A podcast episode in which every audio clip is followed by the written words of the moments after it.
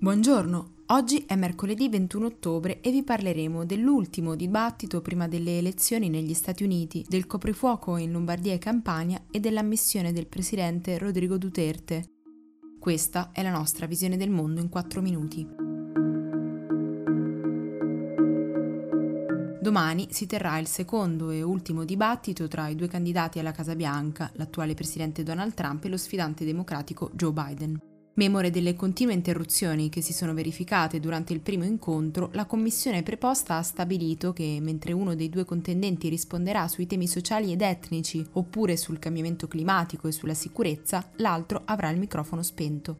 Trump, che durante lo scontro del 29 settembre ha interrotto Biden in maniera piuttosto regolare e invadente, ha definito questa nuova regola veramente ingiusta e ha criticato i temi scelti dalla moderatrice, accusandola di essere di parte. Come sappiamo, gli incontri tra i due candidati sarebbero dovuti essere tre, ma quello dello scorso 15 ottobre è stato annullato a causa della positività di Trump al coronavirus. Al posto del dibattito entrambi i contendenti si sono sottoposti a un'intervista televisiva. Per quanto riguarda Biden, gli osservatori hanno parlato di un incontro generalmente positivo, in cui è emersa l'empatia e il rispetto di Biden verso i cittadini e le diverse opinioni e la sua capacità di ammettere gli errori del passato. Donald Trump invece è stato molto criticato per essersi rifiutato di dissociarsi dalle teorie cospirazioniste di QAnon, che ha detto di non conoscere.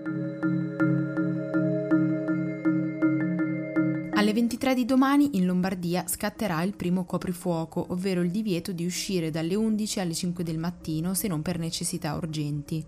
In aggiunta, l'ordinanza prevede la chiusura dei centri commerciali nel weekend. I contagi nella regione crescono a una media di 1500-2000 al giorno da circa un mese, con un tasso di positività sui tamponi che è cresciuto in una settimana dal 6 all'11%. A Milano, che vive il focolaio peggiore, da circa una settimana i malati di Covid-19 che hanno bisogno di cure intensive vengono portati in altre province perché si è superato il limite di posti letto da dedicare alla patologia, stabilito al 30%. Anche la Campania ha deciso di seguire l'esempio del Pirellone e imporre il coprifuoco a partire da venerdì.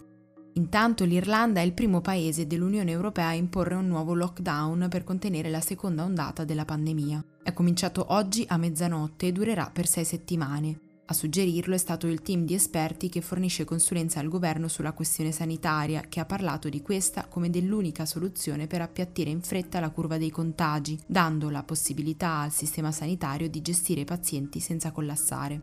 Infine, fuori dall'Europa preoccupa la situazione in Iran, dove il ministro della Salute ha chiesto al governo maggior supporto nell'introduzione di nuove misure restrittive. I nuovi casi si aggirano intorno ai 5.000 al giorno.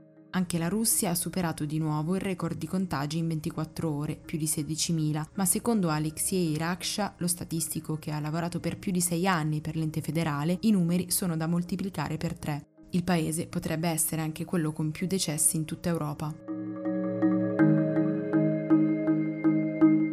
Presidente delle Filippine, Rodrigo Duterte, ha ammesso senza problemi di essere il responsabile delle migliaia di morti legati alla politica repressiva del governo contro lo spaccio e l'uso di sostanze stupefacenti. La guerra alla droga nel paese è cominciata nel 2016 e ha portato alla morte di almeno 6.000 persone e all'arresto di più di 250.000, ma per le associazioni umanitarie il numero è molto più alto. Il caso è arrivato due anni fa sul tavolo della Corte Penale Internazionale che sta indagando per crimini contro l'umanità e omicidio di massa. Allora però Duterte decise di ritirare le Filippine dalla lista dei paesi membri della Corte. Per oggi è tutto. Dalla redazione di The Vision a domani.